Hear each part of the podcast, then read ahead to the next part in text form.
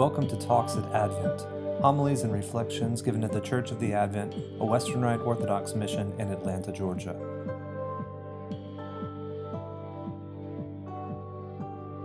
In the name of the Father, and the Son, and of the Holy Ghost, God is one. Amen. I must admit that even I don't like reading every part of the Bible. For example, maybe getting through the census and numbers, that's kind of tough. And today's gospel is another type of those tough passages. I mean, I don't know about you, but I haven't seen these verses on the plaques you find around people's homes or posted on refrigerator magnets or cross stitched and framed to be hung on the mantle. Because these are passages we like to read over fast so that we can get to the happy parts, the comforting parts. But one reason we have the lectionary is to keep us honest. And there are two related and deeply haunting parts to this passage a message about false Christ and one about the second coming of Christ. And if you get out your Bible later and you read the context around this passage, you'll see there is more scary stuff discussed in this chapter of St. Matthew's Gospel. I mean, right before this passage, Jesus has foretold the coming destruction of the Jewish, Jewish temple and the abomination of desolation foretold by Daniel.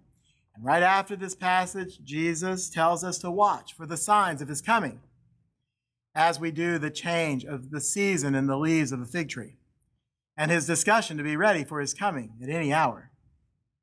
One way you may try to escape the hard words that Jesus has for us is to project them into the future. When we do that, we can sort of think this is something that'll happen in some future time, that I can forget about it for now and deal with it later, much like we often want to do with our own death. And yet, one aspect of Christianity, embodied in the Latin phrase memento mori, remember, you must die, is to keep death in front of us. And we should remember that these words were especially hard from Jesus for the disciples because they thought that Jesus was literally going to come back in their lifetimes when he says, Truly I say to you that not one of this generation will have passed away until all these things have taken place. But then people started to die. Good people fell asleep in the Lord, and they realized that they had misunderstood, perhaps, the full mystery of Jesus' prophecies here. In fact, if you read this whole chapter, you'll see there's a lot of shifting between various times and places, and it's hard to quite understand what Jesus is talking about, specifically at any one of these given phrases. I think that, like many passages of the Bible, this is a multi layered discussion. You can, and moreover, you should, read this passage as simultaneously talking about things that have already happened, are happening now, and will happen in the future. From the perspective of the past, we could easily take Jesus' words and apply them to his passion and crucifixion. Wherever the body is, there the eagles or vultures be gathered together. And immediately after the tribulation of those days, the sun will be darkened, the powers of the heavens will be shaken. Recall how St. Matthew himself will later tell us that there was darkness all over the land at Jesus' crucifixion, and that the curtain of the temple was torn and the earth shook. In some sense, the temple was destroyed then by Jesus' self giving sacrifice. The sacrifice of sacrifices was offered on the cross. And then Matthew says in our gospel passage, there then will, quoting Jesus, then will appear the sign of the Son of Man in heaven.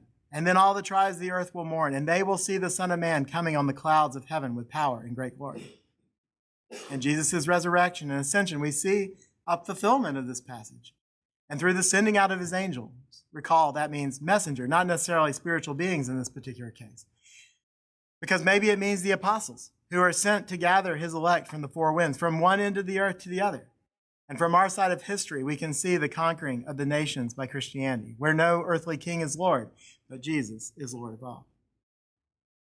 But there's also the perspective of the future.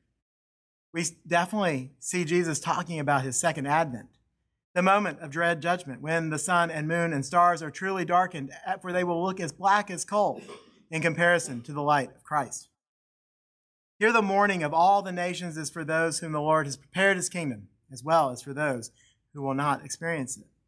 For in this light, everything will be made manifest, not only all the unspeakable evils that we have done to God and to our fellow man, but the minuscule things, the things we've done in love of God and our neighbor And this is a scary thought. I mean, even St. John Chrysostom doesn't really like this passage either. He says, Woe is me for that fearful day, for though we ought to rejoice when we hear these things, we feel pain, we're dejected, and our countenance is sad. Or is it only me that feel this way? And you rejoice at hearing these things. For upon me at least there comes a kind of shudder when these things are said. And I lament bitterly and groan from the very depth of my heart. For I have no part in these things but in those that are spoken afterwards, that are said unto the virgins, unto him that buried the talents that he received, unto the wicked servant. For this cause I weep, to think from what glory we are to be cast out, from what hope of blessings, and this perpetually and forever to spare ourselves a little labor. Indeed, that's where I want to bring us back to the meaning of this passage in the present. How we, might, how we must not become complacent and moving this passage into the indefinite future where it's all too easy to forget about it or just leave it as something that's already happened. But to interpret it as all happening at this very moment, at this very second. At this moment, some might argue that more than any other time in the history of mankind, we are surrounded by false Christ. I note that the word here in Greek is not antichrist, but pseudo Christ. Pseudo means false in the sense of an imposture, like pseudoscience. Pseudoscience is false science. It looks good, though. It looks real. It sounds good. It's believable. And we've certainly been exposed to a lot of that over the past few years. So you can understand what a pseudo Christ might be. We live in an age and place of such riches. No matter how poor any of you may be, we live a life of luxury compared to the people in many parts of the rest of this world and in other times of history. We've been given not only material goods, but an abundance of riches with respect to knowledge and the opportunity to exercise our spiritual gifts without the fear of real persecution. But therein lies the very danger of the imposture we now face. We put our faith in the pseudo Christ of modern health and medicine that makes it all too easy to believe that we will most likely be granted some time to grow old before we die and have the opportunity to tidy up our lives rather than the all too real truth that we could be taken away at any moment. We put our faith in the pseudo Christ of made to order spirituality, presumptively believing that we know what's right rather than submitting to the church established by Christ and sustained by his headship and the vital blood of the Holy Spirit. We put our faith only in the pseudo buddy Jesus rather than into his complete fullness.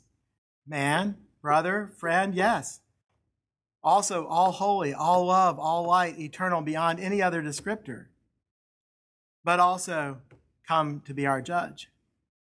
It's in that ultimate fullness of the God man that will return when we encounter not the false but the real Christ. Our giving over to all the pseudo Christ will be self evident and will be our judgment and the cause of our mourning. But in the Eucharist, we routinely encounter Christ. And in that encounter, we see the sign of the Son of Man in heaven as he comes down to us with power and great glory, transforming bread and wine into his very presence and encounter with the living God. And this is why we say we must prepare ourselves diligently with self examination, fasting, confession, and most importantly, constant repentance. We must turn away, repent, and reject all of those pseudo Christs. We must submit ourselves to the Lordship of Christ. And this is no easy task, but it's our only task. Let me quote Chrysostom again on this passage. For this cause I weep to think from what glory we are to be cast out, from what hope of blessings, and this perpetually and forever to spare ourselves a little labor. For if indeed this were a great toil and a grievous law, we ought even so to do all things. Nevertheless, many of the remiss would seem to have at least some pretext, a poor pretext indeed, Yet would they seem to have some, that the toil was great, and the time endless, and the burden intolerable. But now we can put forward no such, such objection. What circumstance most of all will gnaw us no less than hell at that time, when for want of a slight endeavor and a little toil we shall have lost heaven and the unspeakable blessings. For both time is short, and the labor small, and yet we faint and are supine. Thou strivest on earth, and the crown is in heaven. Thou art punished of men and art honored of God. The race is for two days, and the reward for endless ages. The struggle is a corruptible body, and the rewards an incorruptible. Chrysostom continues, and apart from these things, we should consider another point also that even if we do not choose to suffer any of the things that are painful for Christ's sake, we must in other ways most assuredly endure them. For neither, though thou shouldest not have died for Christ, wilt thou be immortal. Neither, though thou shouldest not have cast away thy riches for Christ, wilt thou go away hence with them. These things he requires of thee, which also he should not require them. Thou wilt have to give up, because thou art mortal. He willeth thee to do these by thy choice, which thou must do by necessity. So much only he requires to be added that it be done for his sake. Since that these things befall men and pass away, cometh to pass of natural necessity. Seest thou how easy the conflict? What it is all what it is altogether necessary for thee to suffer, that choose to suffer for thy sake, let this only be added, and I have sufficient obedience. The gold which thou intendest to lend to another, this lend to me, both at more profit and in greater security. Thy body, wherewith thou art going to warfare for another, make it to war for me. For indeed I surpass thy toils with recompenses in the most abundant excess. Yet thou, in all other matters, preferest him that giveth thee more as well in loans, and in marketing, and in welfare, and in warfare. But Christ alone, when giving more, and infinitely more than all, thou dost not receive? And what is this so great hostility? What is this so great enmity? Where will there be any excuse or defense left for thee when the reasons for which thou preferest man to man avail not to induce thee to prefer God to man? Likewise, let us return to memento mori for a moment. This phrase isn't really intended to be morbid. Instead, it was intended much like St. John Chrysostom's words here a reminder of the fleeting nature of our life. And when we're riding high, to remember that, as they say, we all put our pants on one leg at a time. We're all going to the same destination. It's a call to lead a virtuous, good, and meaningful life, whether we get another day or many decades. So I urge you and myself to not only think about the future judgment, and maybe really not to think about it at all, because it's too easy to like just put that off into the future as a proxy. But put before you the judgment that Christ puts in your past. You're uniting with Christ's sufferings and death by your baptism in your present. The opportunities he's provided through his church to experience today, that judgment that you will experience one day, right now, through constant acknowledgement of our failing with respect to our loving God and our neighbor, loving our neighbor with our whole heart, our whole body, our whole soul, our whole mind. Through confession and acknowledgement of your sins, you will be forgiven. It's not a question, it's a statement. You will be forgiven by our loving God, period.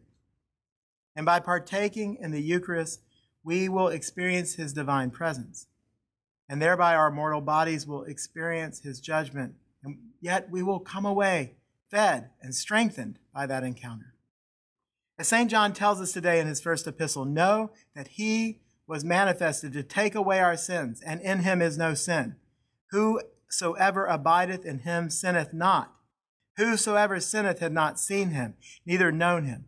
Little children, let no man deceive you. He that doeth righteousness is righteous, even as he is righteous. He that committeth sin is of the devil, for the devil sinneth from the beginning. For this purpose the Son of God was manifested, that he might destroy the works of the devil. It's easy to read this like, I'm a sinner, I do bad things, and therefore, you know, I'm evil and I'm with the devil. That's not what St. John is saying. St. John is saying, that by joining yourself with Christ, God came down to do the dirty work. He's the one that's destroying the works of the devil in us. Yes, we have to strive with him. Yes, we have to try not to sin. We have to trust in him. We have to be humble. We have to let him judge us. But when we do that, he will destroy the sin within us. We will not sin We'll turn away from the pseudo Christ and embrace the one and only genuine Son of God, the only thing that's real. You're called to stop being selfish, to co suffer with Christ, to humbly accept your failings. to, as St. John says, appear as the sons of God we already are. This is the message of love that we should have on our mind as we face his loving, refining judgment in the Eucharist today. And may we, by God's grace, be very members in corporate of his mystical body and thereby joined with him throughout all eternity. Talks at Advent Homilies and Reflections given at the Church of the Advent, a Western Rite Orthodox mission in Atlanta, Georgia.